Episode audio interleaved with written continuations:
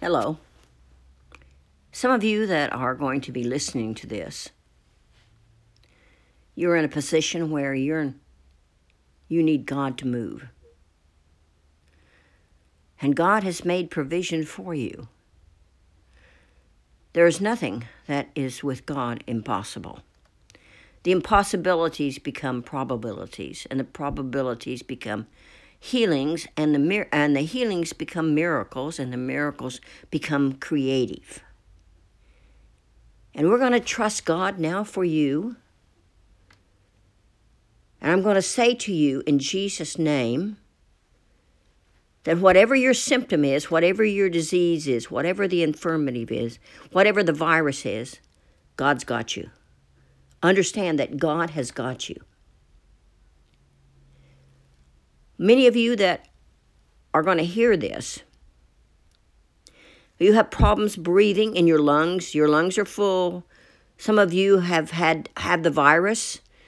Some of you um, have extreme sinus problems.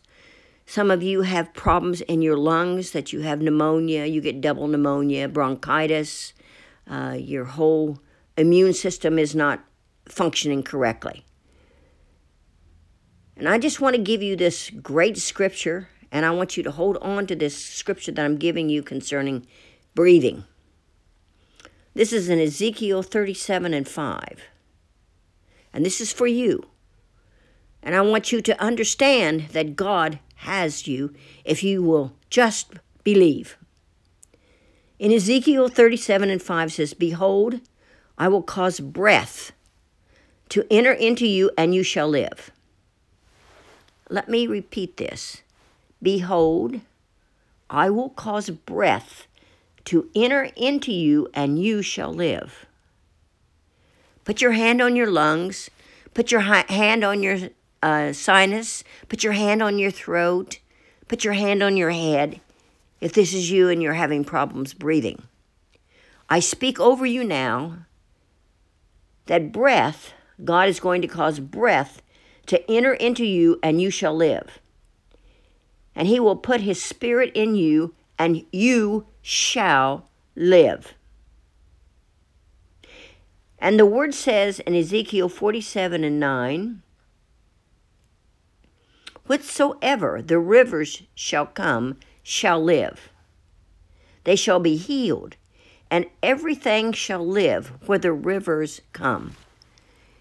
If you know in your city where there is a river, if you know in your town, if you're out in the country, if you're on the ocean, the Word of God says, Wheresoever the rivers shall come, shall live. And I speak over your city that has drought, that now the drought is broken and the city will live with plenteous water in Jesus' name. You're listening.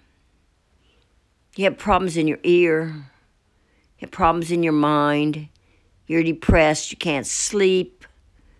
You're worried about your neighbor because your neighbor has the virus.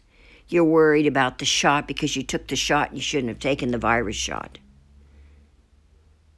The word says this in Amos 5 and 4 Seek me and you shall live. Seek me and you shall live. The word says in Matthew 8 and 3 I will be thou clean. So that means there's anything inside of you that's not of God. If you're having stomach problems, if you're having ear problems, if you're having throat problems, if you're having lung problems, if you're having problems that your arteries are clogged, or if you've got a back problem, God says, Seek me and you shall live. And He says also, He took your infirmities. That means He took your disease. That means that that woman, when she heard that Jesus was walking by, and she had been confined to her house forever because she had a blood issue. She went out and she touched the hem of, of, uh, of Jesus' garment. Now, look, let me just say this There was crowds all around Jesus. And Jesus was requiring something of people to get their miracle. And this time, even though Jesus didn't know she was around, she determined in, in herself that she was going to touch Jesus and be clean. And so sometimes, many times, Jesus requires us to go a step further to get our miracle. You're, you're listening, some of you have uh, almost given up. I'm telling you, Jesus said he bore your sickness. He said he's moved with compassion and he will heal all manner of sickness and disease. And he says, according to your faith, be it unto you. And I love this particular scripture here in Matthew uh, 10 and 1 and Luke 9 and 1. Listen, I give you, I give you, Barbara, I give you, sir, I give you, madam, power and authority over all unclean spirits to cast them out and to heal all manner of sickness and all manner of disease. And he says, I heal them all, and as many as touch me are made perfectly whole. So now I want you to touch Jesus.